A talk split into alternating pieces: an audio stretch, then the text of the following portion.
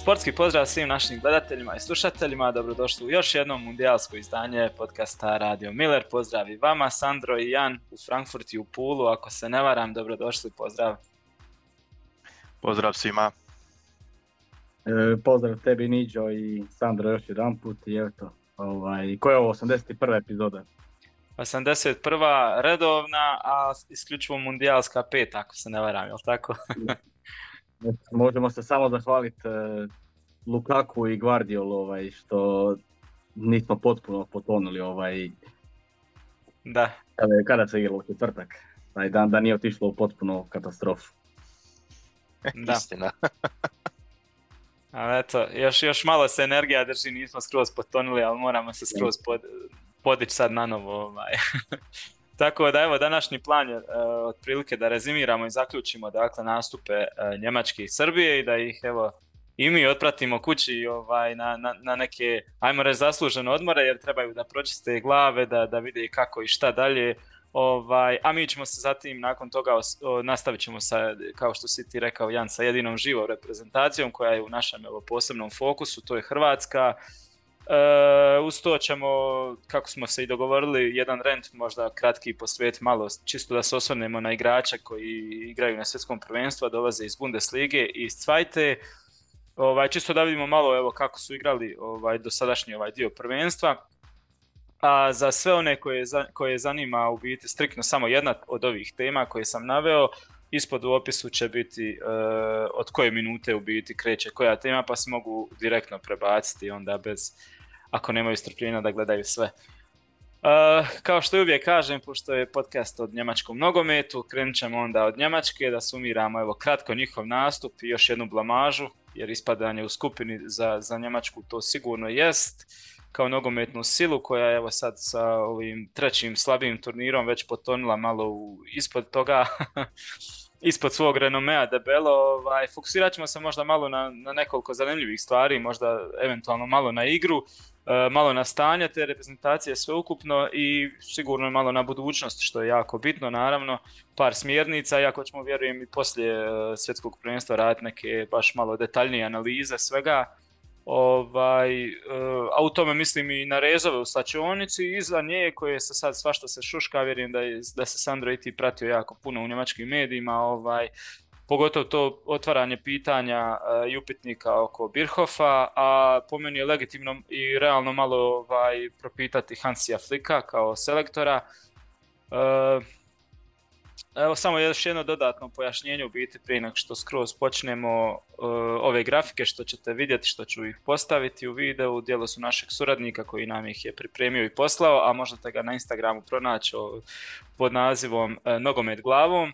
Tople preporučujem profil za sve oni koji vole neka dodatna objašnjenja, dublja objašnjenja analitike, taktike i tako dalje. Evo, dosta od mene, sad ko uzima riječ prvi da sumira malo i, i uvede nas u raspravu o njemačkoj reprezentaciji i o ovom novom krahu. Nije lako, znam. Ne. Teško, Jan, slobodno ti ako želiš prvi. Uh, da, da je Njemačka prošla, možda bih htio prvi ovako. Šta da, ne znam, tužno je, tužno je ovaj, da, mislim, ja sam inače uvijek e, realan, e, objektivan prema svim mojim klubovima, reprezentacijama za koje navijam, e, kada je Bayern ispod Villareala u četvrtfinalu, prošle sezone meni je to bilo zasluženo ispadanje, kada je Bayern ispod Liverpoola dvije tisuće devetnaeste to mi je bilo zasluženo, ali meni ovo stvarno, nije mi realno da reprezentacija koja imala najveći iks dži na cijelom svjetskom prvenstvu, najviše udaraca po golu ovaj, ispadne u skupini. Nije, nije mi realno da, da prođe tu jedna Poljska, bez obzira na sad ovo prvo poluvreme dobro protiv Francuske. Ne znam koga bi još nabrojao od ovih reprezentacija. Ono, Koreja, ok, isto nije da, da su odigrali loše, ali neke reprezentacije su tamo u tu osmini finala. Uh, mislim, čak i Nizozemci koje gotivim, a ovaj, realno u skupini nisu, su malo toga pokazali, dok Njemačka stvarno nije imala sreće, ono, da se zapitaš, neobjašnjivo mi je, mislim, doslovno ušao bi sada u neke teorije zavjere da, da ti je to kada se jednostavno, a ono, ako ćemo reći da je bilo kojoj reprezentaciji na ovom svjetskom prvenstvu je bila najbitnija ta prva utakmica, kao što se to inače kaže, to je bilo Njemačkoj. I po meni je za, taj, za mene taj protiv e, Japana poraz ključan, jer eto, tu da si uzeo tri boda protiv Španjolske bi ti već bilo puno lakše. Nije se desilo, igrao si bolje, trebalo biti tri četiri nula već u šezdesetoj minuti, dobio si dva jeftina gola, pogotovo onaj drugi, i ne znam, ko da ti se neke stvari vrate kada se ne fokusiraš potpunosti na nogomet i baviš se tim nekim glupostima za koje možeš ti biti u pravu ili ne, ali eto. Sad što se tiče njemačke reprezentacije, da, ovo je, ne možemo reći bez obzira na to, iako jesu bili momci sa najviše udaraca prema golu i sa najvećim iks dži-om na cijelom svjetskom prvenstvu u skupini, ne možemo reći da to nije debakl, jer definitivno je debakl da jedna Njemačka već drugo svjetsko prvenstvo ovaj, ispada ovaj, u skupini. Pomalo me sad već podsjeća na Italiju koja je osvojila naslov dvije tisuće šeste, dvije tisuće desete ispala u skupini, dvije tisuće četrnaeste ponovo ispala u skupini, a onda dvije tisuće osamnaeste je već nije bilo na svjetskom prvenstvu. E, pretpostavljam da se to neće ovaj, desiti njemačkoj reprezentaciji. E, što se tiče ovih nekih, e, mislim, ne bi se niti toliko osvrtao niti na jednu ni na drugu utakmicu između Kostarike i Njemačke i Japana, Španjolske, jer evo, zadnjih pola sata više sam psovao i sve govorio nego što sam, jer je bilo, taman kad je zabila Kostarika za jedan jedan, već je bilo tamo dva jedan i izgubio sam već svaku nadu i nije mi se uopće niti ni dalo više gledati. Što se tiče te neke budućnosti, ovaj, što sad mnogi ovaj, prozivaju neke igrače, mislim, prvenstveno, na najviše u njemačkim medijima spominje moguće povlačenje Müllera, Gündoğana i Neuera, sa kojima se ja možda za neke bih složio, ali opet ne znam, u kontekstu recimo Thomasa Müllera imaš tu na primjer u hrvatskoj reprezentaciji Domagoja Vidu, koji ti je tu više onako radi slačionice i tako dalje, ali opet da znaš, na sljedećem europskom prvenstvu ne znam koliko ide igrača, dvadeset tri ili tamo će isto biti dvadeset šest. To ostane ovaj, možda vidimo. Thomasa Müllera falit ovaj, to mjesto za jednu mladu nadu i ne znam, evo, što vi kažete na ovaj debakl? Pa, ne znam, jel, jel puno da kažem da sam razočaran, jel pomalo sam i očekivao, jel kad se vratimo na, na svjetsko prvenstvo već uh, dvije tisuće osamnaeste već se tu pokazalo da pomalo su počeli biti arogantni zato što uvijek se pričalo o tome, nisu igrali loše, ali su na kraju nisu imali rezultate i ispali su. Onda idemo na Europsko prvenstvo, opet tri utakmice, četiri na kraju sa, sa Englezima u osmini finala gdje su odigrali ok, imali su opet šanse, dobru igru, ali nisu imali rezultate, nije bilo te neke euforije, energije, tu neku vjeru nisu imali da mogu postići neki rezultat. Nije bilo kao što je bilo recimo dvije tisuće četrnaeste još ili dvije tisuće šesnaeste kad je bila ta još euforija od titule, um, i kad su igrali još Lahm, uh, Schweinsteiger um, uh, i, i takvi igrači. Um, I sad ovo svjetsko prvenstvo spada u neki kontinuitet, moram reći, u, u, u Kataru što smo vidjeli. Uh, kao što kažete, dobra igra, veliki iks dži, um, puno udarca u okvir, uvijek um, jako dobre statistike, ali kad povučeš crtu, um, nisi dobio ništa, nema kruha od toga, kao što bi se uh, reklo. Znači, možeš ti jako dobro igrati, um, dominirati igru, ali ako ne znaš um, izvući uh, X u prvoj utakmici sa Japanom, onda iskreno sad, sad možemo ovako, naravno nakon tri utakmice i pričat, um, nemaš o tituli uopće da, da pričaš, a kamoli um, o drugom krugu. Tako da po meni puno se treba mijenjati, ali to ćemo možda i kasnije još uh, o, o budućnosti um, uh, reprezentacije, ali trebaju se preispitati svi kamenčići i dijelovi um, uh, reprezentacije i, i, i, i saveza da, da pronađu u čemu je problem.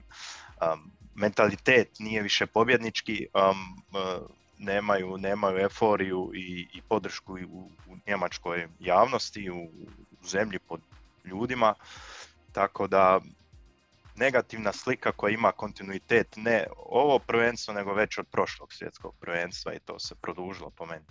Koliko će trajati, vidjet ćemo.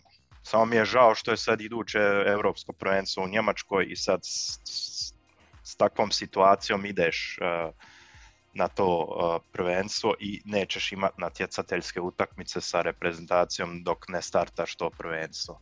Tako da nije, nije, lijepa, nije lijepa situacija za, za njemački nogomet. Da, i to samo godina i pol u biti, jer od ovog sad, znači nemaš ni ciklus od dvije godine, ono da, da možeš proći još neke kvalifikacije. Ok, ja, ja sam njima nudilo da budu dio kvalifikacija ovaj, za, za taj euro, pa ono, da budu u nekoj grupi, pa da se njihovi ono, bodovi ne računaju i to, ovaj, odbili su to jer su smatrali da Bierhoff, koji je sad pod upitnicima, da je bolje ipak da, da oni sami sebi organiziraju neke prijateljske jake utakmice i tako nešto, tako da ovaj, vidjet ćemo koliko će to uopće biti dobra odluka.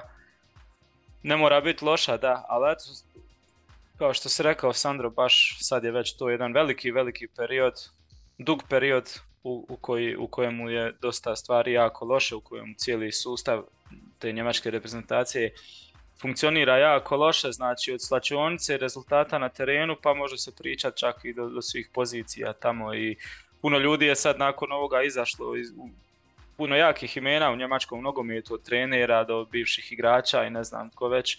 Ovaj, vidim da svi mahom zagovaraju nešto slično, a to je otprilike baš u biti što si ti rekao, Sandro, da se sve preispita baš od, od, od svaki kamenčić da se podigne, da se provjeri sve ispod šta je, da se dobro rezimira i da se nešto mijenja, jer svi govore mahom da ovaj sustav, da ovako što se da što stanje trenutno, da, da nije dobro i na kraju eto sad je to došlo i do toga da i na terenu ne funkcionira i sad se može i o tome naravno pričati.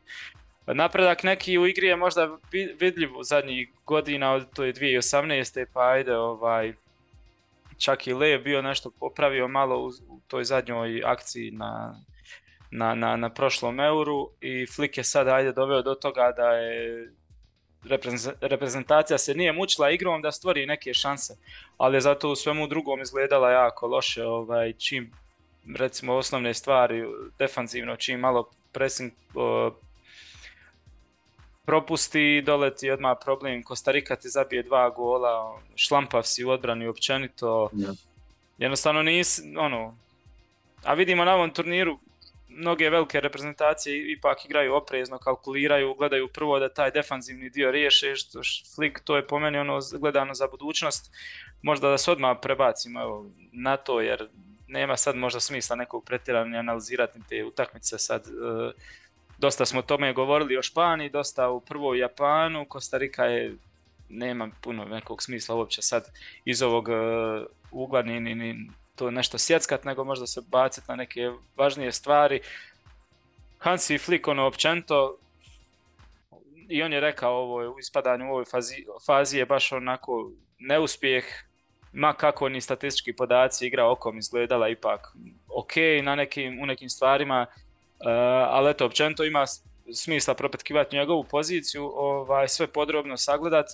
Po meni iskreno ovaj, u ovom trenutku, u trenutku kad sagledam evo, neke stvari, onaj, u sve njegove mane koje ima, naravno mislim da treba ostati ipak, on selektor treba dobiti šansu na duži period, jer ima on iskustvo te reprezentacije već od prije, vodio je zajedno sa Levom dugo godina i to do zlata, znači zna što je uspjeh, zna to postići, sad je sam selektor. Ali treba dobiti, mislim, neki duži period uh, za izgradnju, za sklapanje, jer ovo, ovo je onako premalo do sad što je dobio, da bi odmah dobio otkaz, ali treba naravno preispitati neke stvari, treba i on podnijeti raport, kao što će i svi u toku sljedeće sedmice. Uh, ovo se može ocijeniti kao jedna usputna stanica, jako neuspješna, ali stanica na koju se ipak mogu izvući pouke i... Jedino što nije dobro ono jest taj, opet ponavljam, njegov stil nogometa e, koji je ipak previše, mislim, napadački u ovom trenutku i, i, i da bi s tim bio uspješan stvarno trebaš imati mega reprezentaciju koja može igrati tako ofenzivno da, da, da se može nositi s tim. Da, pa jedna, jedna Francuska koja ima takve igrače da igra uopće napadački nogomet, pogotovo dvije tisuće osamnaeste kako je igrala i... Znači jednostavno previše je rizika i kad igraš ovako gdje ti jedna utakmica protiv Japana donese da si ti već praktički ispao, ono, z- jednostavno ja koliko god volio taj napadački nogomet i većina nas ga voli, ali u kontekstu ovog turnira ti nisi dovoljno snažan da bi tako nešto radio jer puno riskiraš od traga i puno je smislenije ono što je Dalić napravio protiv Maroka. Jer onda je tu izgubio utakmicu, već bi vjerojatno jednom nogom Hrvatska bila vani. Ono. Jest ono ružno, jest ono ti si bolji od Japana i od Jajeti, izađi protiv njih pa sad nešto posvijeti se više defanzivi, ali jednostavno takav je tu turnir gdje, gdje ti dvije stative od Musiale ili jedna od Gnabrija ti odlučuju tome da si sad kući, da si najlošiji, da se cijeli sustav mora mijenjati, a možda da je nešto od toga ipak ušlo, možda bi onaj, drugačije se sad pričalo, ali eto, ono, ne znam. Ono, što se tiče toga, ja bi da Flick ostane, o... znam da se neće vjerojatno prilagoditi, igrat će on i dalje otvoreno, ali ja bi mu ipak dao šansu, ono, možda, možda samo dobije bolju energiju, bolje, bolje sklopi tu reprezentaciju za taj Euro i ipak bude funkcioniralo bolje i pressing, budu bolje grizli i ono, ipak mogneš nadoknaditi to što si preofenzivan da opet zabiješ jedan gol više, ali ovo kako sad stoji ipak ne može, ne može tako ići. A što se tiče Bierhoffa, evo, ja mislim da vjerojatno ti, Sandro, i bolje ćeš znati ovaj, što se tiče i njemačke javnosti, to koliko godina je on već na raznim pozicijama u, u reprezentaciji Njemačke, sad je nekakav taj sportski direktor ili šta ja znam iz akademije i stvarno je na, na, na jako bitnim pozicijama godinama, e, a pogotovo evo ovih zadnjih godina kad su potpisani ti jako veliki neuspjesi i ovaj, srozao se taj ugled i, i on će isto podnijeti ratport i mislim da sad ponajviše njemačka javnost traži njegovu glavu i po meni bi bilo i dobro da on izađe možda i sam i da već, ali iako je odbio u nekim medijima da će podnijeti ostavku, ali mislim da trebaju neki značajniji rezovi, da treba svježija krv, ali ne takva da, da Vacke recimo preuzme nešto tu više, nego da se, da se tu dovedu neki drugi stručnjaci koji su manje opterećeni zadnjih godina, da su bili u javnosti dio ikakvih ono, projekata i toga, nego da, da se dovede svježa krv, da se, da se nešto napravi. Mislim da sad svi govore isto puno da je puno grešaka napravljeno u radu akademija, s mladim igračima i tako. Očito da, da, da je nešto tru, trulo malo dublje u tom sistemu. A znamo da je Njemačka zadnji put kad je isto jako loše stajala, da je onda redizajnirala cijeli sustav i onda i poslije toga je godinama došlo do jako velikih napredaka i dobrih stvari, tako da se priziva u ovom trenutku sad i opet tako nešto. Pa evo, ne znam šta vi još mislite. Pa ja to vidim, vidim slično, pogotovo to što se zadnje pitao za, za Bierhoffa i, i to preispitanje svih pozicija. Um, ja bih se vratio na um, devedeset osam kad su ispali isto drugi put u nizu, isto, um, ja mislim četvrt finale kao i devedeset četvrte Um, između toga su osvojili to europsko prvenstvo u Engleskoj, ali nisu ni tada previše briljirali, mm-hmm. um, o tom potom, ali um, poslije toga se ukazao jedan Matthias Sammer koji je bio sportski direktor u, u Njemačkom savezu i on je sve okrenuo i usadio neki um, pobjednički mentalitet ne samo u akademijama i, i u razvoju igrača, nego i u A reprezentaciji, ali nije bio toliko u javnosti, nije gradio neki marketing, da. neki image koji se prodaje, nego je to radio baš ono um, u sobi iza, iza sviju, zatvorenih vrata i po meni to se ukinulo čim je on otišao, ja mislim da je to bilo dvije hiljade dvanaeste su ga smijenili i onda je Bierhoff stavio kratko vrijeme Flicka na tu poziciju i poslije toga se ukinula ta pozicija. Znači Bierhoff više uopće nije sportski direktor nego je kao head of uh, uh, akademije i, i, i tog sustava, ali nema, ne postoji više taj direktor koji, koji daje smjer svima, e sad, bio trener i igrači koji god bili i mi ćemo stajati za ovakav nogomet i identitet. A kad pogledaš sve to u zadnjem periodu, baš to fali, taj mentalitet, jer ako se pitamo zašto je stajao njemački nogomet prije, recimo dvije hiljade osamnaeste um, što si mogao očekivati, kao što je Lineker znao reći isto, um, uh, pobjeda je na kraju kad Njemci uh, daju gol, um, nikad se ne daju, um, nema predaje, uvijek će izvući rezultat kad im treba, um, neće srljati kao što sad znaju, znaju odigrati sad i u ovim utakmicama prije prvenstva sa, sa Mađarskom prime jedan jeftini gol uh, kod kuće i ne znaju se više vratiti, a igraju sa da. A formacijom, sa Mađarima koji uopće nisu sad došli na ovo svjetsko prvenstvo. I to se tako pokazalo protiv Japana. Japan se vrati u utakmicu, ostalo dvadeset minuta i oni se ne znaju više, više vratiti. Dobro, sad protiv, protiv Kostarike jesu, ali nisu ni protiv Španjolske izvukli pobjedu koja im je možda sad na kraju i trebala um, uh, nakon toga što su napravili sa Japanom. Tako da ja mislim da je to najvažnije, da treba sad ugraditi opet taj mentalitet, jer fali identitet u njemačkom nogometu. Ja kad upalim televizor, ja više ne znam šta da očekujem. Hoće li danas mm. biti hop ili, ili će, će, će biti loša uh, utakmica. Tako da, da nikad, nikad ne znaš šta te očekuje um, i to se mora vratiti. Po meni, u početku sam spomenuo to ime, Matthias Sammer se mora vratiti na, na jednu poziciju, iako je on već demantirao um, da, da želi imati oficijalnu poziciju, ono da bude baš um, u prvom redu, to je, to je odbio, ali je rekao na ovaj Magenta te veu um, u Njemačkoj, bio je sat vremena diskutirao poslije poraza ili poslije ispadanja i pitali su ga da li bi pomogao, opet on je rekao uvijek ću pomoć, to je moj život i to, to volim, samo ne bih htio stajati u prvom redu. Tako da moguće je zaočekivati da bude sličan sistem Vatske sa Beraterom, Matthias Sammerom um, uh, poslije Bierhoffa. To je na to što ja um, ono, mislim da će se desiti. I mislim da je to najbolje što se njemačkom nogometu može desiti.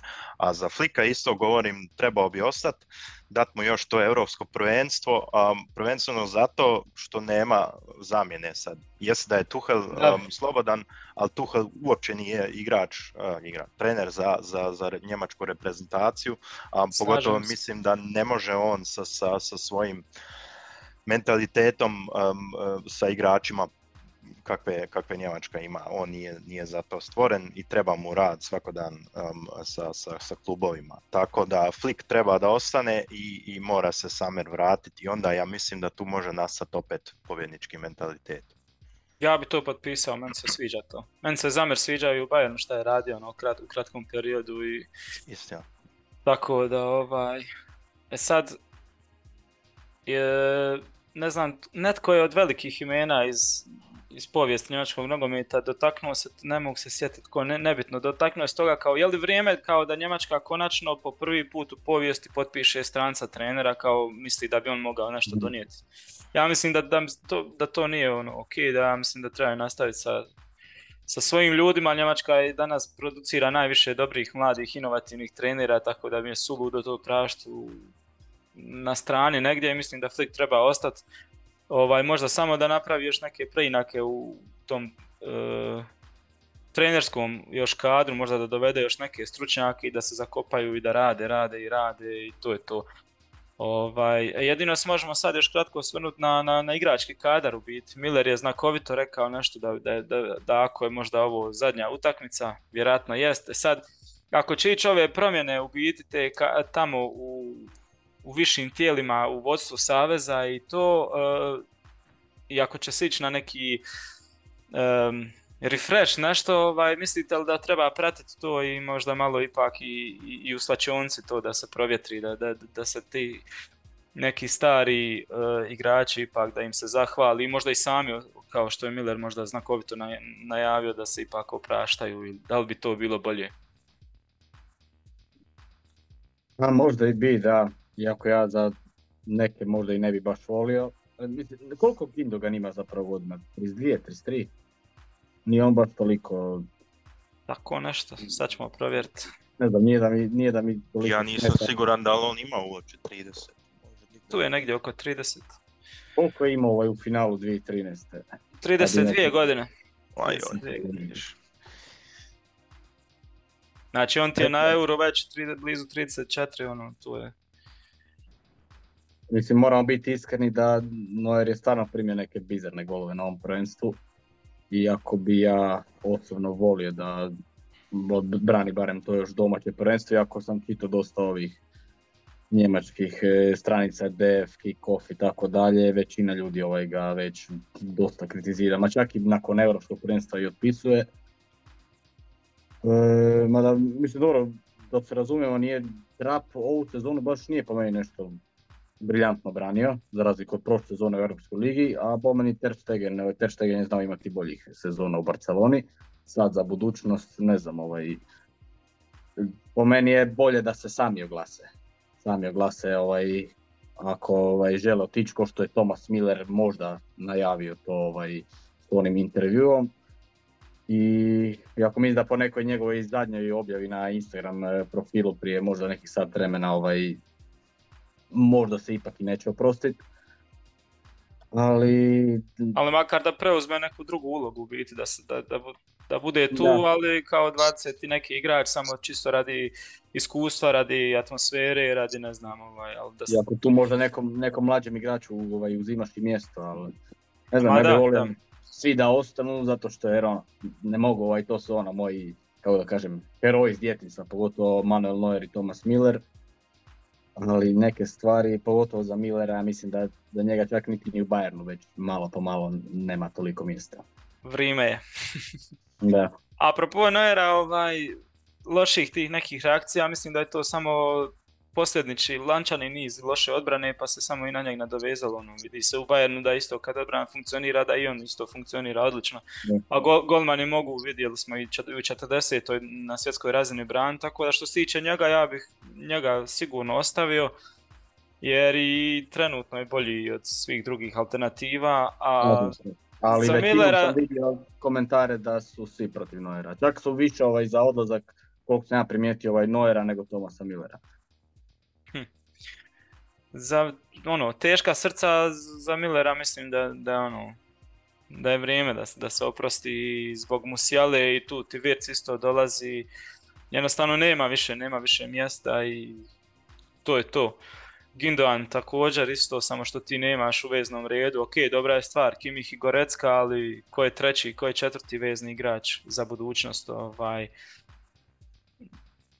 Gle, ima vremena do tog Eura dvije tisuće dvadeset četvrte. Ja mislim da će se može stvoriti tu još jedan, dva, možda i tri igrača, ovaj, mlada neka igrača.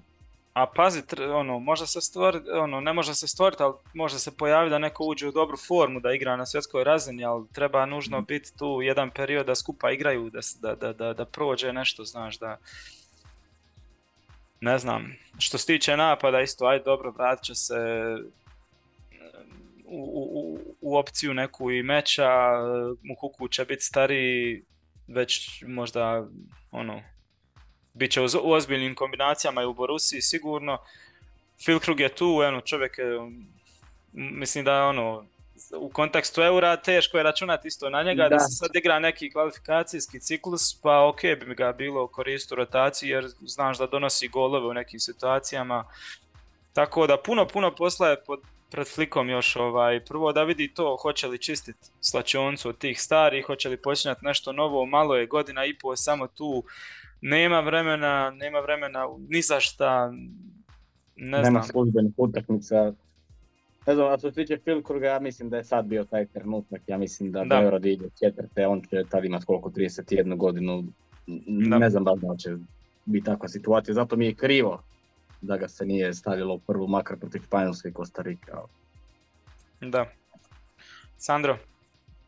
Ja mislim da kad već o, o Milleru pričamo, možda mu jest i došao neki kraj, um, ali ja mislim da je on toliko zaslužan igrač za, za reprezentaciju, sad u klubu još i ne moramo možda, ali o reprezentaciji, da, on, da se prepusti njemu da on bira um, trenutak kad i kako ide, um, ne bi bio... Um, zato da, da, da se njega sad presječe um, bez da se, da se on odluči za to, ili ipak toliko mu treba biti zahvalan um, i, i na men, mentalitetu koji uvijek pridonio reprezentaciji. A što je meni još važnije, ali ne znam da li će se to desiti u današnjem nogometu, prisjetimo se, mi to sigurno svi troje znamo, Bayerna poslije poraza u Barceloni protiv Manchestera, kad su um, sjeli svi u kabinu, tada Kahn i, i svi ti igrači um, i raščistili sve probleme koje su imali unutar svlačionce. A baš danas se počelo um, vrtiti u, u medijama i gledao sam jutros jednu emisiju gdje su ovi reporteri koji su bili blizu reprezentativaca njemačkih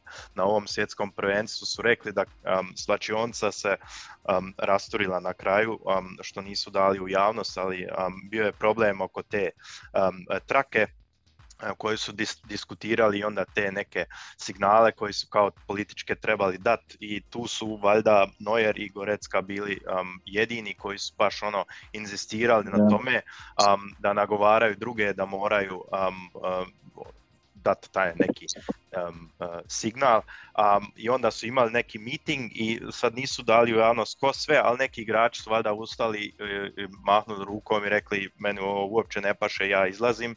Um, tako da ja mislim da se tu već puno narušilo, a to je, budimo iskreni, bilo dan, dva prije ove odlučujuće utakmice na kraju sa Japanom. Um, i ja mislim da to trebaju uh, reprezentativci, ovi glavni trebaju sjest, raščistiti um, to, napraviti um, jasnu hijerarhiju za, za nadolazeće godine um, i onda je pomalo i svejedno, jer igrački kadar je sjajan za Njemačku. Ima tu i Wirtz još koji se vraća i Werner um, koji će se da. vratiti. Ima tu dosta igrača, još Mukoko kao što si naveo, Meča, um, Ridle Baku, možda opet se vrati u, u formu za desnog beka. Znači ima opcije, um, Bela Kočap koji je sad u Engleskoj, koji nije dobio sad minute, um, ako se dobro sjećam, um, ali ima tu puno igrača. Samo treba, treba raščistiti te probleme, jer moguće je da je kroz svu tu dobru igru i iks dži i Um, udarce u okvir, fali to zajedništvo, tu taj neki kostur koji, koji su imali uvijek Njemci, um, čak i kad su bili jako loši dvije hiljade druge, nisu imali da. igrački kadar, ali su sa nekim kosturom koji je bio Balak, koji je bio um, um, Kahn na golu, um, Miroslav Kloze u napadu, imali su taj kostur koji ih je vodio do finala, a to meni sad iskreno i fali. Oko Kimmicha možda još se dalo nešto napraviti, ali um, jednostavno tu nije bila mobilna. Um, i to trebaju, trebaju napraviti. Zato sam i bio toliki sad zagovornik Sammera.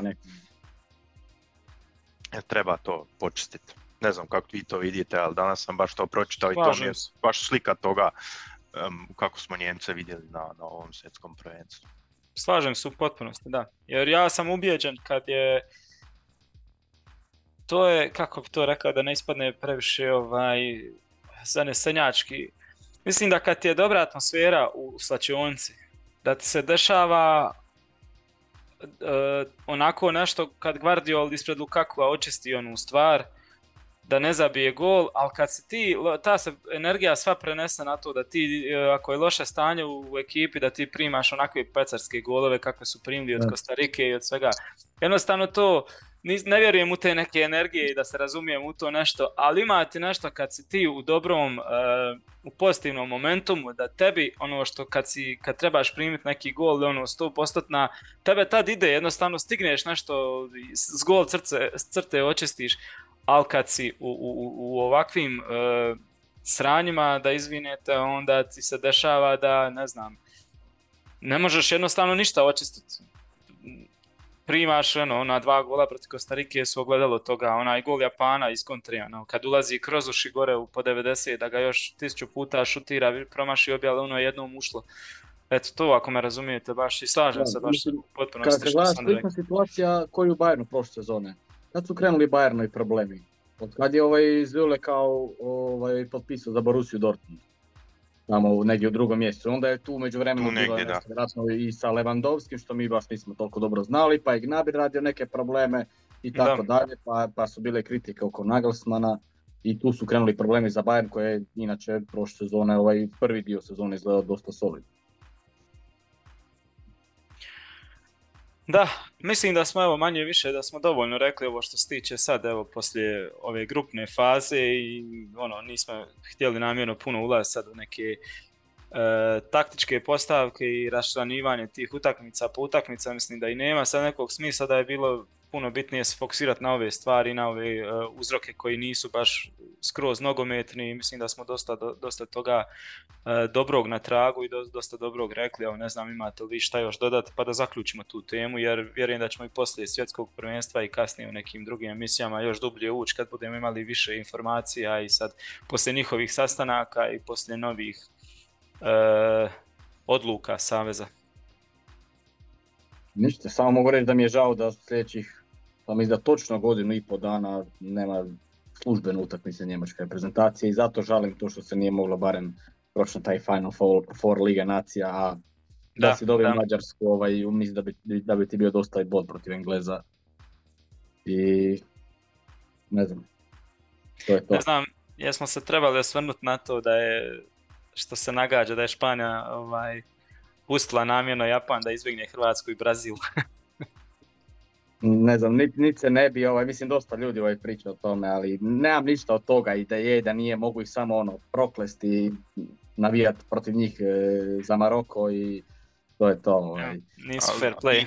Nisu Španjolci izgubili prvu utakmicu sa Japanom za Njemce, tako da to im je bilo kobno na kraju. Jer Daš... dobili su Kostariku, dobili su, su jedan jedan, um, jedan bod izvukli sa, sa Španjolcima i da su barem uzeli remi sa um, uh, Japanom, ipak to bi drugčije izgledalo, tako da nisu, da. nisu Španjolci krivi, uh, tako da ne bi trebali o tome. Zašto si se doveo u to da ti, u, u takvu situaciju da ti neko može to napraviti, ako da. si velika mogu reprezentacija. Bi, mogu bi nadodati još jednu stvar, evo prvo poluvrijeme, koliko sam gledao, naravno Njemačka dominirala, stvarala šanse, Kostarika imala jednu onu priliku kad je Rüdiger tamo bio pogriješio, ali opet nisi imao osjećaj ko da, zašto ne bi mi sad njima probali utrpati četiri komada prvo poluvrijeme, da. pa da šta god da bude, ne znam ako ste gledali utakmicu Saudijska Arabija-Meksiko. Koliko je Meksiko ginuo na terenu samo da zabije taj treći gol. Ja ne vidim razlog zašto Njemačka nije mogla ovaj tako da zabije odmah e, drugi gol u prvih dvadeset minuta, odmah poslije Gnabryjevog gola i tako dalje. Jesu oni stvarili sve te šanse prilike, ali ne znam, nije mi to izgledalo baš ko da ginu. Ovaj. Da, bili su mu sjeli na stative, bilo je nešto... I onda ti tamo Njemačka vodi pet nula, Španjolska zna ovaj, da, da Njemačka vodi jer čuju sve. I onda ti Španjolska zabije za dva dva primjerice i mislim... Pa da, nisu je... izgledali kao netko, da vidiš, kao netko tko želi zabiti osam golova Kostariki. Da, da. To te da. razumijem. Da. I to, to je Flick rekao i nakon utakmice, ne znam na kojem kanalu sam to vidio, ali baš intervju njegov, um, šta zamjerate utakmici, on kaže, um, jako je ljut bio na polovremenu i rekao to momčadi, jer je um, njegov cilj bio da se baš to uradi, da se um, stvara pritisak na drugu utakmicu, na polovremenu da vodiš tri četiri nula, a po šansama realno je bilo, da, da je rezultat takav, ako vodiš tri četiri nula, treba ti sedam ili osam komada, znači, Španjolska pogleda na rezultat i vidi, e, sad nema, nema prosto rečeno za jebancije, Njemci su ozbiljni, to to. moramo drugčije igrati u drugom poluvremenu. Ovako su oni, iskreno, ja sam tu i tamo vrtio i okretao i na utakmicu Japana, um, šetali su, čak i kad su primili um, drugi gol od Japana, nije im bilo zlo, znači nisu uopće trčali, jedino u tih tom prostoru od tih pet šest minuta kad je Njemačka gubila i imala remi um, sa, sa Kostarikom, onda su se malo škakljali uh, Španjolci jer su čuli rezultat, ali na kraju su, su opet vidjeli je Njemačka vodi i tako uh, da nema im se šta zamjeriti, oni su odigrali šta su trebali, odmorili neke igrače, um, uh, Japan jako dobro odigrao, tako da kao što ste rekli nisu trebali doći u tu situaciju da im odlučuje Španjolska o, o drugom krugu. Ipak je to Njemačka. Da, da, upravo to. Iako smo imali situaciju da je sad ne mogu tamo dodati Füllkrug ili kome ovaj, na drugu utakmicu protiv Španjolske. Da. U zadnje minutke, ali a sad to već ja. možemo samo pričati i kad se, kao što ste već prije rekli, kad se jednom podvuče crta za mjesec dana kad neko bude pričao o ovom svjetskom prvenstvu, Njemačka je opet ispala u grupi i nikog nije briga. Neće se iks ge ni gledat, ni, ni, ni šanse, ni, ništa tako. Nisi zabio, nisi, ono, bilo je puno rada, ali je prolilo se mlijeko, nisi, nisi, sve si to po, tako da ovaj. Ništa, evo, samo pozivam još isto naše gledatelje i slušatelje samo da u komentaru ostave i svoje viđenje, da vide šta su greške, šta su dobre stvari i šta radite, evo, volimo baš čuti razna mišljenja. E, ništa, idemo sad ovaj, da se kratko osvrnemo i na nastup reprezentacije Srbije u toj grupnoj fazi, rano ispadanje, isto šok svima koji su isto gledali, navijali za tu reprezentaciju. Jeste da je najteža grupa bila, ali svi smo, vjerujem, dojma onako bili da, da Srbija to morala, mogla i morala proći, zasigurno je kvalitetnija od Kameruna i od Švicarske, ovaj, iako je Švicarska jedna jako dobra i organizirana reprezentacija. E, ovo je jasno pobačaj, ja mislim da se možemo složiti, jer samo jedan bod, iako su dali evo, puno golova, imali su nekih šansi dobrih, ali su stvarno i previše primili, odbrana je bila jako loša, bez podrške, bez, bez dobre e, općenito defanzivne organizacije, vezni red je bio pogubno postavljen uz dosta lutanja, bez ikakvog smisla pretjeranog. U biti lutali su što se tiče veznog reda u svim utakmicama i što se tiče odbrane i, i bili su neki nelogični pokušaj, tako da ovaj, od jedne e, najavljivane jako dobre i kampanje koja je trebala iznenaditi sve na svjetskom prvenstvu, sad je otišlo se baš u, u krajnost gdje se stvarno i govori o nekim ružnim stvarima i svašta nešto, tako da evo i Srbija je doživjela, nećemo reći jedan debakl, ali jedno jako loše iskustvo na ovom, na ovom dosadašnjem, u grupnoj fazi svjetskog prvenstva. Dosta zapravo poniženje, malo pomalo i na neki način spuštanje ovaj njihove reprezentacije i javnosti, jer stvarno ovaj bilo je najavljivano. Ja sam isto očekivao, jer nije samo bio hype u Srbiji, nego bilo i u drugim stranim medijima. Da, da, da. Te reprezentacije, jer stvarno ti kada pogledaš njihov napad, taj ofenzivni dio, njihova krila, njihove te dvije špice, to je među možda četiri pet najboljih na cijelom svjetskom prvenstvu. Pa i ovdje čisto. Da. Dobar, dobar napadač svakako. I, a ne znam, čini mi se kao da su se njima vratile na ovako neke stvari, iako ne možemo reći da su oni, ovaj, dobro, imali su oni svoje momente i protiv Kameruna, a i protiv Švicarske, imali su i neke pehove, ali ko da se čini da se, da se njima su se vratile neke stvari, isto su se tamo bavili nekim nenogometnim stvarima, recimo vidjeli smo ovaj Piksevu reakciju na dva jedan kad je zabio ovaj Vlahović, ono, šta ti to treba, ono, neke baš on potpunosti nepotrebne stvari.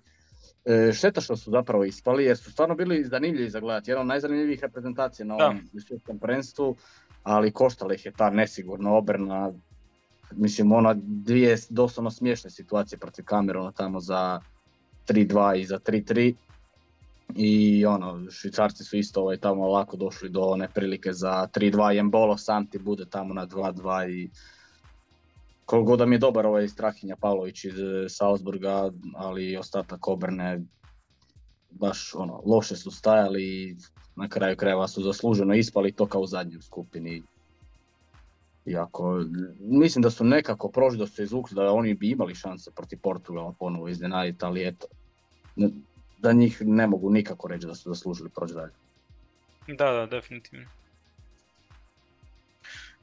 Pa ja mislim da su to se već naveli izgubili u, u defenzivnom dijelu um, bodove koji su, koji su im trebali za, za prolazak, jer u ofenzivi je to dosta dobro još i izgledalo, čak i kad ovi igrači um, navedeni već uh, i u zadnjoj epizodi nisu bili u potpunosti spremni u, u ofenzivi, ipak su dali više golova u tri utakmice u jako teškoj grupi nego što je Hrvatska u svojoj um, uspjela dati, ali su um, uh, ja mislim na predzadnjem mjestu što se, što se golova primljenih tiče, samo Kostarika je na kraju ja mislim bila lošija, tako da to ti je pokazatelj toga što, što fali, um, balans neki u igri, znači imaš jako dobru ofanzivu, imaš igru, ja mislim na ovu utakmicu sa Brazilom jer stvarno strašno igraju um, u defenzivnom dijelu, šta taj Thiago Silva i Marquinhos odnose je, je strašno, zaboravimo možda Kamerun sa Brazilom, ali um, jako su tvrdi i protiv njih nisu jako dobro izgledali u ofanzivnom dijelu, tako da um, to je ok, ali u ovim drugim utakmicama stvaraju su i prilike i golove i, i sve su imali imali i ponekad imali i, i veliko vodstvo kao što su imali protiv Kameruna, ali nisu znali iznijeti, zato što u defanzivi uvijek prime dva do tri gola, na kraju u prosjeku skoro tri ako gledaš um, sve ukupno, tako da primili su više da. golova nego, nego Brazil, Kamerun i Švicarska zajedno. Da, to ti je pokazatelj to, svega. To je baš porazno, da. Tako da, veliko, veliki talent, um, samo fali možda, možda talent i, i um, balans um, uz taj talent i onda um, su da. sposobni napraviti veći rezultat, to, u to sam siguran. Slažem se, da, jer to je dobra reprezentacija, ima dobre igrače u dobrim godinama u što se tiče budućnosti. Dakle, nekoliko ciklusa i budućih i velikih tih turnira je pred njima, ovaj, i možda je sad čak i dobro da su dobili šamar, da vide da još treba dosta toga napraviti, posložiti drugačije, možda sagledati. E, ja, po meni ovo sad treba uzeti kao neku opomenu, školu, u biti iz toga izvući najbolje što se može, neke pouke, i nastavi graditi dalje. Onaj, Piksi mislim da je kao selektor je napravio jako dobrih stvari, da je konačno nakon nekog dugo vremena e, uspio podići s pepela tu repku, počistio neke kosture koji su bili ono i ne nogometni, znamo da se svašta tu dešavalo i narušavala se atmosfera, uspio ih je podveć, podić, odvesti na, na, na turnir, e, ok, tu je malo zakazao uz, uz ovaj, svašta nešto što se događalo i ne nogometno, i opet ste vi spomenuli, a snosi veliki dio krivice ovaj, za odabir tih početnih postava, i sam je priznao za neke situacije, loša po meni jako reakcija onaj, unutar meča,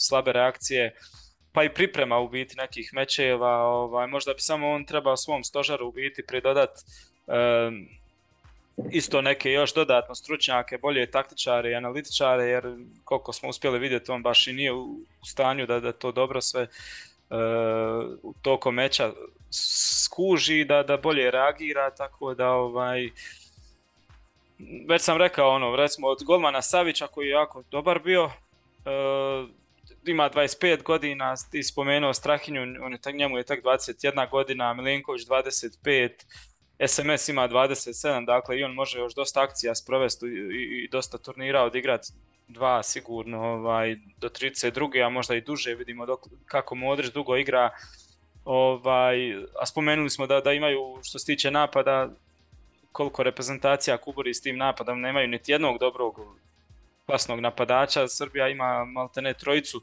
ovaj, ok, Mitrović je najstariji, ima dvadeset osam godina, ali pred njim je sigurno još četiri pet jako dobrih godina, Luka Jović ima dvadeset četiri godine, on je davno se pojavio na sceni pa izgleda kao ono već, ali njemu su tek dvadeset četiri godine, znači on još uvijek može se vratiti u vrhunsku formu iz Frankfurta kako je igrao prije nekoliko godina, a o Vlahoviću da ne govorimo, tako su mu dvadeset dvije, tako da je pred njima baš svijetla budućnost. E sad samo je ključno po meni isto koji Njemačka, kakva će sad poteza napraviti, jer po, po meni nije baš dobro raditi sad neke toliko dramatične poteze i poništiti ovo dobro što se može izvući, što je urađeno u prošlom ciklusu, i sad nešto rušiti pa ponovo graditi. Mislim da bi samo trebali izvući neke pouke i na, nastaviti na ovome graditi, i u narednim godinama da bi to mogla biti opet jako, jako dobra reprezentacija. Da, slažem se, jednostavno tako im se potrefilo, stvarno su odigrali te briljantne kvalifikacije, Pix je dobar izbornik. E, ali oni, barem za razliku od Njemačke, oni će imati di, na čemu, šta, na, na, na nekom uzorku koji igrati te neke stvari, jer oni će igrati te kvalifikacije za Europsko prvenstvo dvadeset četvrte. U, di su favoriti za prolazak, ne znam koja je tamo, Mađarska, Crna Gora, Bugarska, mislim i nebitno, i pa ne znam. To je to uglavnom od mene što se tiče reprezentacije Srbije. Ovaj, jedno mi nije jasno baš da u drugom poluvremenu, u trenutku kad je Švicarska povela tri dva, jer oni, jer prvo poluvreme je bilo jedno od najboljih poluvremena na cijelom prvenstvu.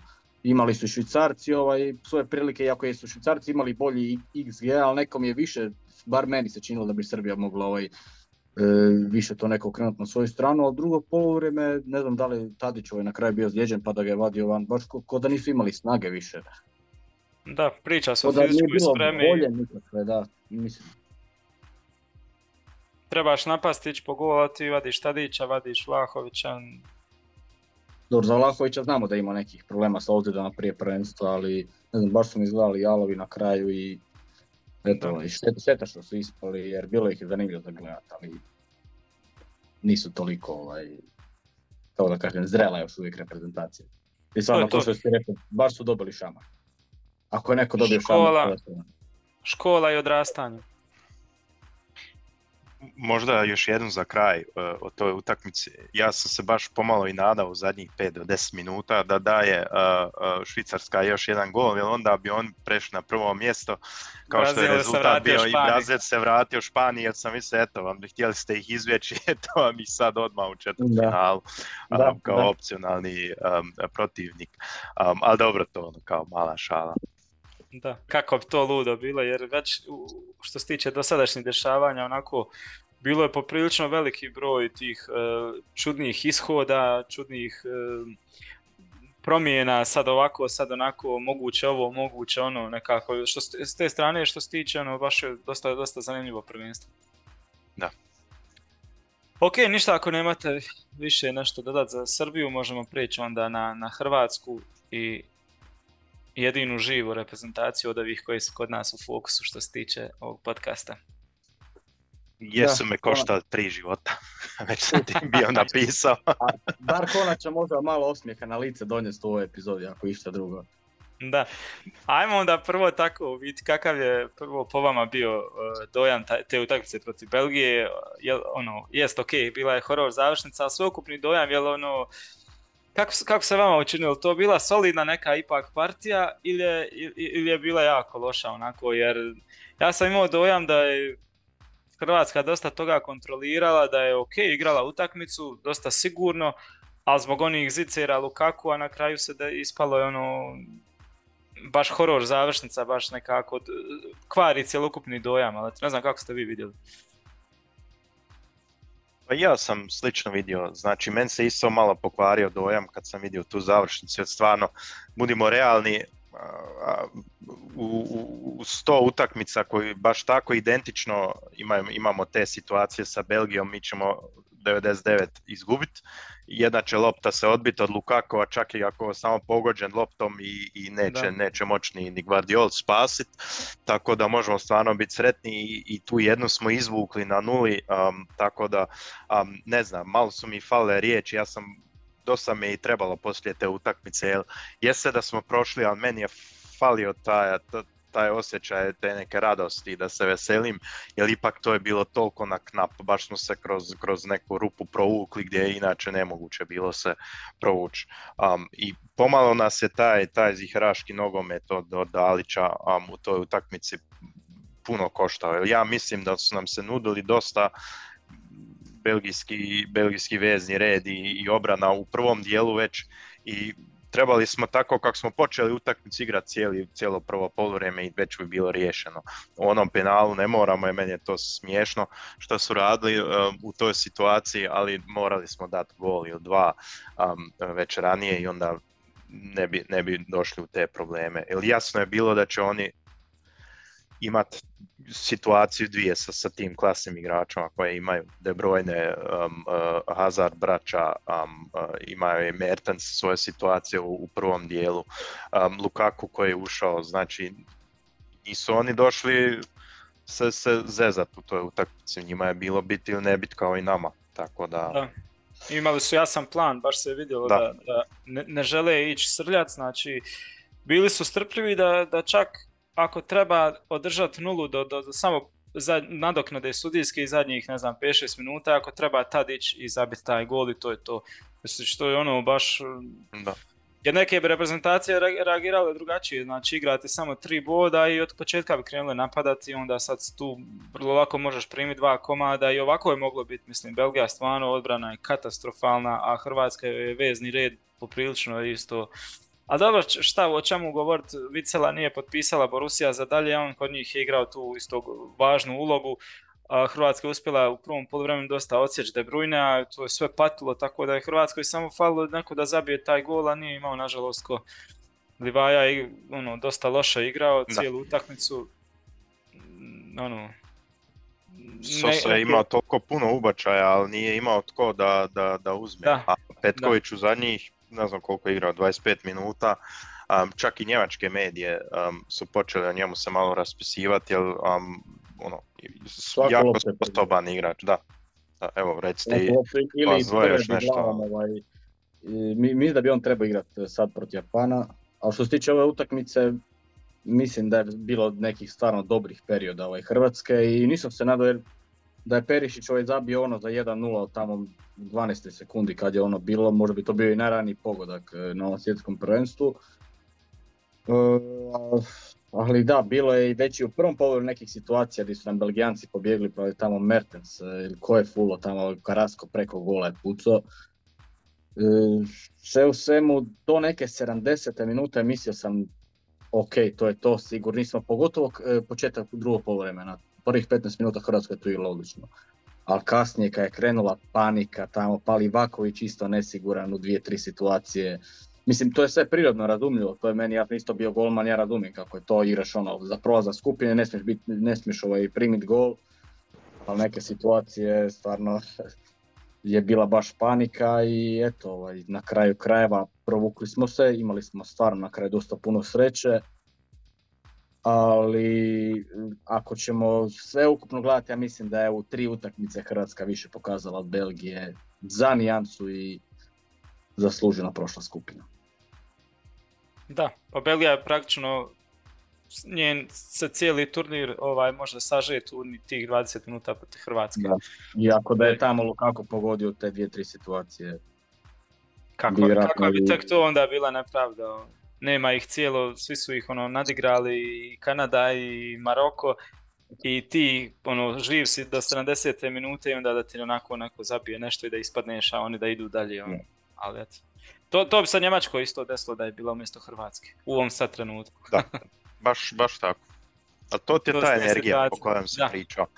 Ta lopta onda ne ulazi, Guardiol um, uh, igra fenomenalno um, uh, i izbacuje sve lopte i posrećiti se i, i um, možda je to taj razvoj koji, koji imamo u proteklih uh, četiri godina i možda i više um, u hrvatskoj reprezentaciji, da smo u vrhunsku reprezentaciju uh, narasli, tako da čak i sa, sa malo lošijom završnicom protiv Belgije izvučemo nekako se u, sa, u taj drugi krug, i kad povučeš crtu primili su samo jedan taj nespretan gol u prvoj minuti protiv Kanade, a sve drugo nam nije ušlo, kako god, ali nije. Da. Um, tako da, a kad vidjeli smo um, te statistike koje se naveo u početku, da Hrvatska nije bila uh, visoko ranžirana što se iks dži-a i, i tih udaraca tiče, ali jako, jako efektivno, zato što je defenzivni dio dobro, dobro stajao i izvukli smo tad kad je bilo najvažnije bodove i nismo primili, tako da a, po meni to još i daje najveći optimizam za knockout fazu koja sad dolazi, jer ipak je to prvenstvo gdje se a, igra na, na malo golova a, i nekako imam osjećaj da nam je teško dati gol. Sad koliko smo sposobni ovim jačim reprezentacijama dati gol, to ćemo vidjeti, e, to je za nadat se, a, a ako smijem malo i o, o Japanu sad, samo jednu riječ, ja mislim da je to najbolji rasplet koji smo mogli očekivati, um, ne zato što podcjenjujem, nego po igri. Ja mislim da nama leži ta igra i, i nećemo se frustrirati toliko um, uh, ako kružimo loptom oko šesnaesterca, što će nam sigurno dopuštati. Znači, mm. to je ono što mi volimo u veznom redu, bez puno trke, bez tih puno tih kontranapada i tranzicije, znači imat ćemo mirnu igru, posloženu, hoćemo slomiti Japance, to ćemo vidjeti, to treba, treba možda još izgubiti koju riječ, um, ali ja mislim da po igri najbolje što se nam uh, moglo desiti, tako da baš sam bio sretan na, poslije tih utakmica uh, u, u grupi E tog dana. Ja baš i nisam na kraju bio ovaj sretan jer je to bio rasklet ovaj kojim je Njemačka ispala, ali dobro, ovaj, ono što možemo reći je da je Hrvatska stvarno počela biti jedna ono zrela reprezentacija. Vidjeli smo u Ligi Nacija, primjerice protiv Austrije, na jedan jedan gdje Austrija nas gazi ovih zadnjih petnaest minuta prvoga dijela. Preživiš to i znaš se vratiti opet, da ti ovaj, imaš inicijativu, da ti, da ti budeš ta momčad koja stvaraš prilike. Vidjeli smo tako i protiv Kanade, isto parih petnaest dvadeset minuta, i da je i da nije pao gol, isto Kanada ovaj, duplo bolje ovaj, izgledala na terenu, i iz toga smo se vratili, nismo primili, nismo si dozvolili taj drugi gol. Je, tu ima i malo faktora sreće, ali sve u svemu da, ovaj, što se tiče Japana, da, mislim da je to jako dobar matchup za Hrvatsku, Ali eto, eto isto vidim ovdje neki mali šamar ovaj, da bi se moglo desiti e, zbog tog nekog balkanskog mentaliteta, jer sam vidio dosta komentara, ono što smo prije govorili da je Švicarska zabila taj još jedan gol. Ovaj, e, sad ovaj, da je Švicarska zabila gol, izbjegao si Brazilu u četvrtfinalu, a još nisi dobio ekipu koja je ipak bila prva u skupini ispred Španjolske i Njemačke. I obje dobila. Da, i takve stvari ne volimo ako ovdje u Hrvatskoj, iako dobar je matchup. E, po kladionicama sam vidio da je zapravo to najneizvjesniji susret u osmini finala. E, mislim da je možda treba igrati Petković, kao, jer Japanci su ovaj među nižim reprezentacijama, mislim uz Argentinu ovaj, na ovom svjetskom prvenstvu.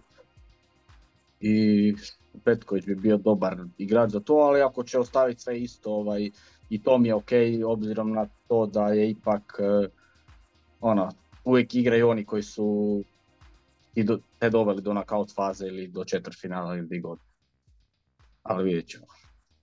Po mene iskreno nije strah knockout faze, bilo tko došao. Sad čak i da Španjolci bi nam došli, jer ja, a kad pogledaš sad zadnjih možda pet šest utakmica hrvatske reprezentacije i Ligi nacija, ja imam osjećaj da, da, je, da je nama stvarno teško zabiti. Jest da imamo možda problem u realizaciji i u stvaranju tih prilika, ali ako damo slučajno gol, znači ako dobijemo neki penal koji nam se sudi, kao što nam se sudi u, u prvom trenutku protiv Belgije, teško da će se protivnik moći vratiti. Znači mi možemo iznijeti tu utakmicu i jedan nula ako treba preko devedeset minuta, barem taj, taj dojam imam. Um, sad gledali smo uh, Poljsku sa... sa Um, um, Francuskom.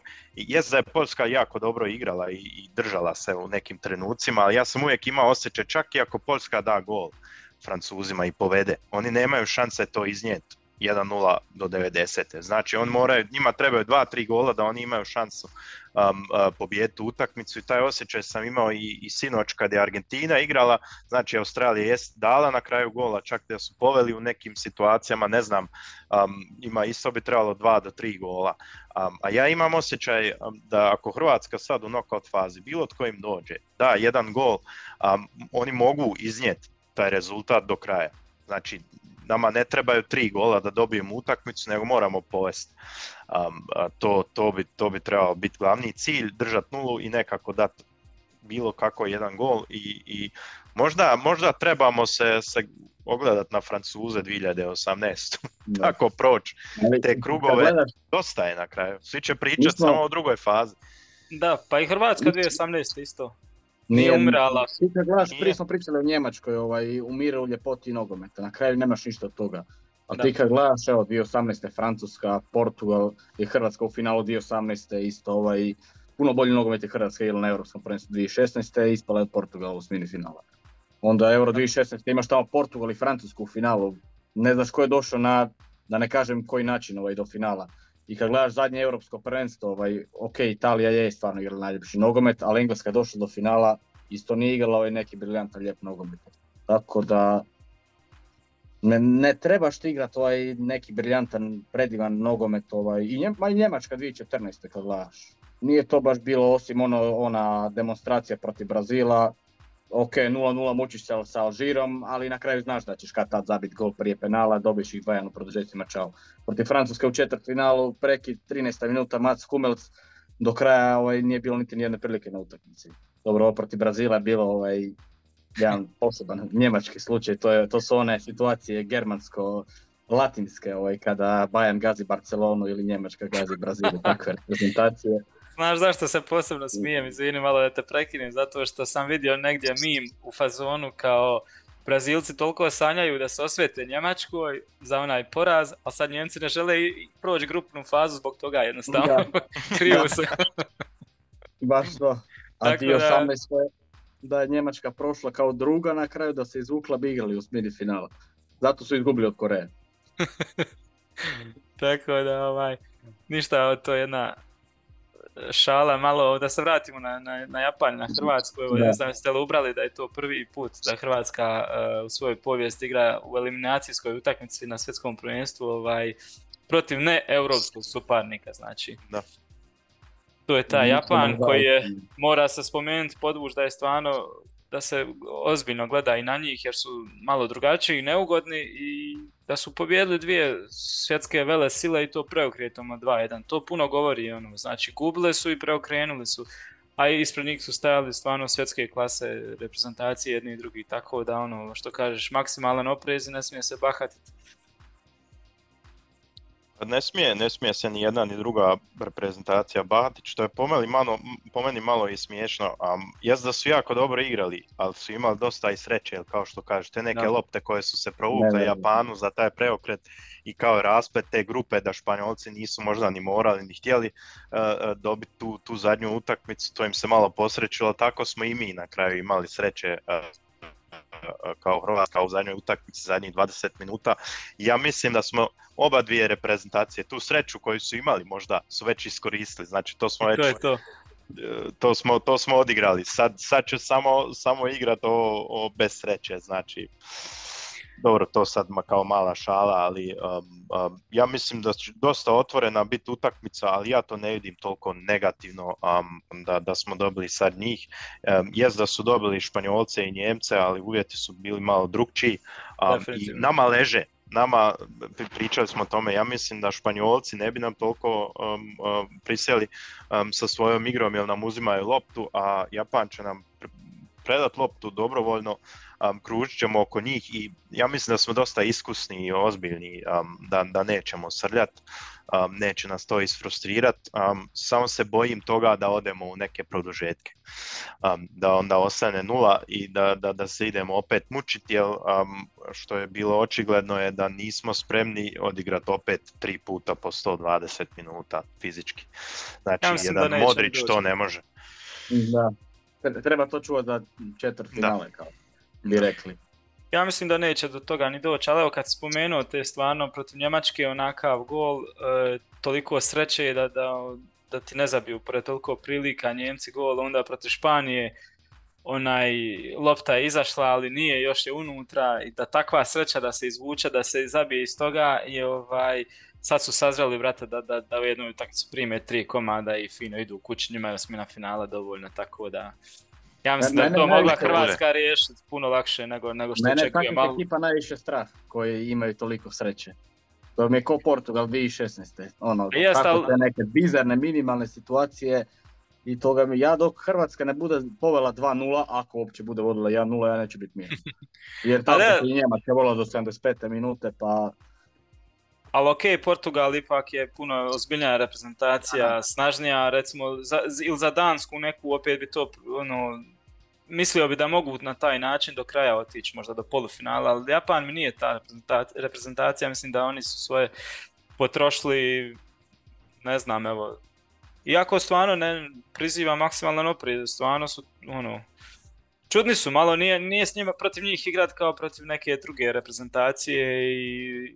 I brzi su i igraju dobar, jako dobar pressing igraju, ovaj, iako ne, ne uzimaju puno loptu, eto, dovoljno im je, ne znam, po dvadeset posto posjeda lopte i dovoljno im da se nađu dvije, tri šanse, on će to nešto iskoristiti. Sad, mogu li oni, jesu li oni ta reprezentacija koja će taj...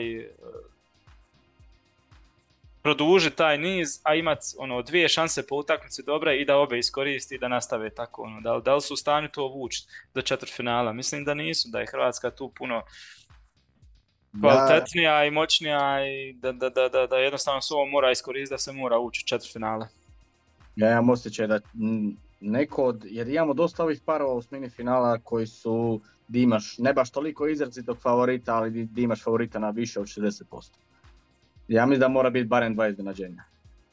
Hm. Sad ne znam, po meni će to, to biti dobra. Ili Švicarska protiv Portugala, ili će, nažalost, iako ja jesam optimističan, ovaj, jer sve odgovara po meni Hrvatskoj situaciji, ali mislim da bi to moglo biti i ovdje, nadam, ne do Bog, nadam se da neće, ili možda ovaj Maroko ovaj, i Španjolska. Ja bi na Švicarsku stavio neke novce. Što se ja tiče imam... iznađenja za Portugal. I, i mislim sam čak i Amerikanci da bi mogli protiv Nizozemske, ali... A vidit ćemo i Senegal sa Englezima. Da, da mislim još nije dobivena utakmica. Ovaj, i Drisa ga je i onaj Kuete u sredini, tako da... Još da im je Mane, onda bi im ja dao neke šanse ovako. Ne znam. Uh, što se tiče Hrvatske, evo možemo se još malo vratiti na njih i na eventualnu postavu, znamo da se osam neće igrat, ovaj, ali eto, Hrvatska je manje više nekako pronašla skoro pa još više definirala tih uh, udarnih jedanaest, ovaj, prije početka je bilo i ko će desni bek i ko će u napadu, ovaj, ima još ti nekih pitanja, ali to zna, ne desni bek nego desno krilo. Mislimo da to sad možemo definitivno za, zatvoriti, da je tu Kramarić sad preuzeo, da će on biti sve dok bude zdravi, dok bude ovaj, bez kartona, jel? Uh, Sose nema, ok, tu je Barišić. Borna Barišić vjerojatno će igrati, mislim mogu se uzeti u obzir još neke druge opcije, može tu igrati Juranović pa da desno Stanišić, može Perišić biti wingback, ali mislim da su to samo opcije. Znao je i Stanišić na toj poziciji. A ja, je u Bayernu, ali mislim da je to sve onako lošije opcije, da je najbolje da protiv Japana, nije sad Japan, ovaj, Brazil, mislim da, da može Borna Barišić tu odigrati solidno. I onako nije ni Sosa baš nešto kliknuo s Perišićem na toj strani, malo i njemu neobično igrati sa dominantnim lijevim krilom koji dosta uzima na sebe. Ovaj, tako da mislim da tu isto ne bi trebalo biti puno problema. Eto, upitan je možda taj uh, špic, ali složili smo se da bi svi voljeli sad da vidimo Petkovića u, prvi, u prvoj postavi. Ja volio to od početka, govorio sam da, da je trebao biti. Tako da ovaj, manje više sve je riješeno. E, što se tiče kartona, jel Modrić i Lovren. I Lovren su upitni, ako dobiju žuti, znači u četvrtfinalu neće igrati, što je jako, mm. jako.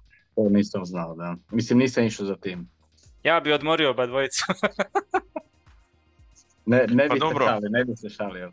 Za, za Lovrena možda i nije toliko strašno, jer na toj poziciji da, da, da. smo stvarno jako dobro pokriveni, znači ne vjerujem da ako Šutalo bude igrao da će naša, naša igra past u tom dijelu, da, ili jer mu palim, ili Erlić, tako da možda još najbolje u toj utakmici, jer možda ti neće obrana toliko trebat kao što možda u eventualne utakmici sa Brazilom um, i neko iskusan, tako da možda dati Erliću i, i, ili Šutalu um, šansu. Za Modrića, ono, jasno je da to nećemo moći riskirati, samo bi trebalo možda ranije staviti uh, Jakića ili, ili Majera na njegovu poziciju u drugom poluvremenu, da ne mora iznijeti opet cijelu utakmicu. Um, za Petkovića sam i ja, um, ali zato što i taktički puno bolje um, paše protiv Japana, zato što imat ćeš uh, dosta situacija gdje će on sa, sa, sa golom u leđima uh, morat primiti loptu i smiriti igru i, i, i vratiti ovim uh, um, drugim igračima, tako da tu je puno jači od, od Livaje, um, jer za nije ono, pokretan toliko kao, kao drugi napadači, ali um, nećemo možda ni trebat. Um, ali jednu stvar um, sam htio ubaciti, pa možda vi nešto recite na to. Um, Ideja da um, staviš Perišića na lijevog beka, da imaš možda viška igrač, slično kao sistem sa Kimićom, um, koji može, može više pridodati ofanzivnom uh, dijelu, um, da dobiješ možda Oršića na, na toj poziciji, sad ne znam.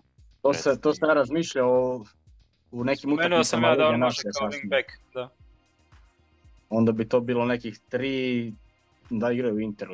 To bi pa i u Tottenhamu je to više, dobro, u Tottenhamu je više malo isturen, ali wingback, onda bi to bilo nekih tri pet dva ili... Ne bi ja to da je nužno, ok, ali sad nije nužno, tako da ne bi strukturu narušavao, mislim da bi se puno narušila struktura u nekim drugim stvarima, tako da ovaj, nije potreba, mislim Japan nije sad Brazil da, da bi trebalo baš toliko strahovati za tu poziciju, tako da ja bi Baršića pustio i...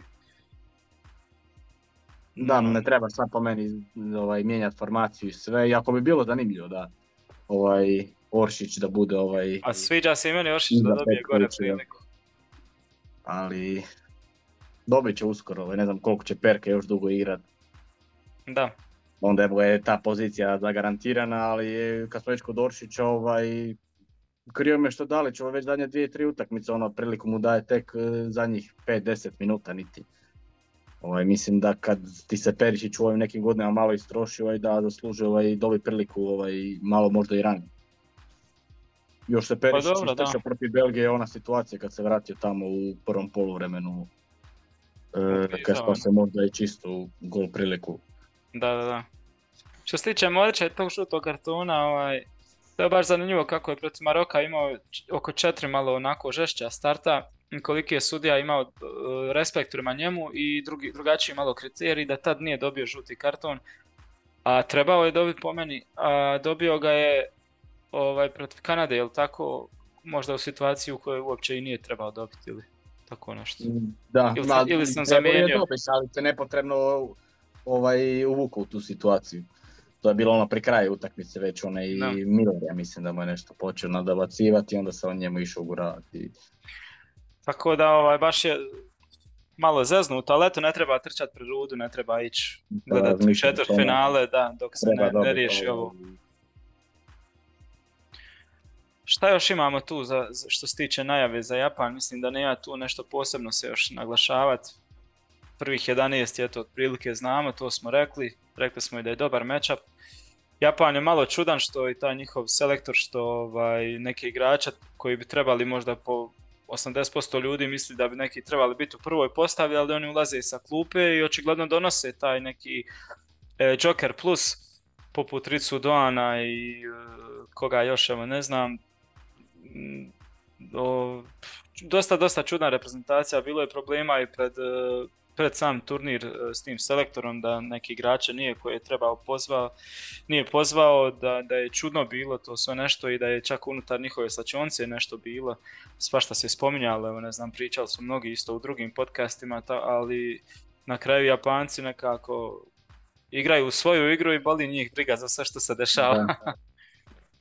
Mislim, ekipa koja je izgubila od Kostarike, nisu, nisu imali... Ja mislim u toj utakmici isto neku pravu priliku osim pred kraj. Mislim, bili, bili oni jesu bolje dominirali posjedom lopte i tako dalje. Ali nisu znali šta i kako. Da, tako da ba, baš ne znam šta od njih očekivati, ali matchup je dobar, favoriti jesmo. Eto, ne znam, osjećam se koji dio osamnaeste ovaj, kad je Njemačka ispala u skupini, pa sad ona, ali da će Hrvatska nešto napraviti. Paf, jedan nula Danska vodi odmah u osmini finalu, prva minuta. Ali na kraju dobro završimo. Da. Samo mi to ne treba za živce, ali sve drugo se može ponoviti, samo ne treba opet na sto dvadeset i penal. To zaobići, nemamo više Subašića. Da, dobro, Livaković isto nije ovaj loš za penale. Da. I sad su svježiji svi, ovaj, mislim da je lakše...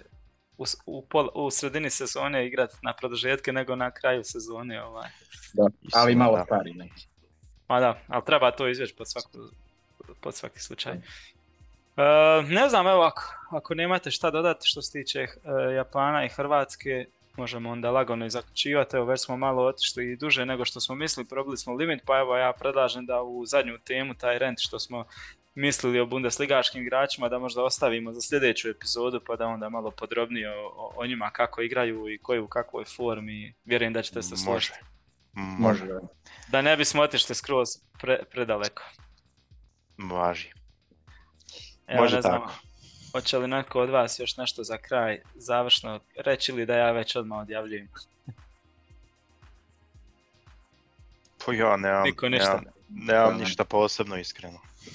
Prvi puta, drugi puta, treći puta kupljeno. Ljudi, hvala vam, ovaj, hvala vam puno za ovaj razgovor i za vrijeme koje ste izdvojili. Vjerujem da se vidimo uskoro opet, znači poslije e, Hrvatska-Japan. Nastavit ćemo dalje sa, sa ovim epizodama. E, naćemo uvijek neku poveznicu sa njemačkim nogometom, tako je. da, da, da će imati smisla nastaviti dalje.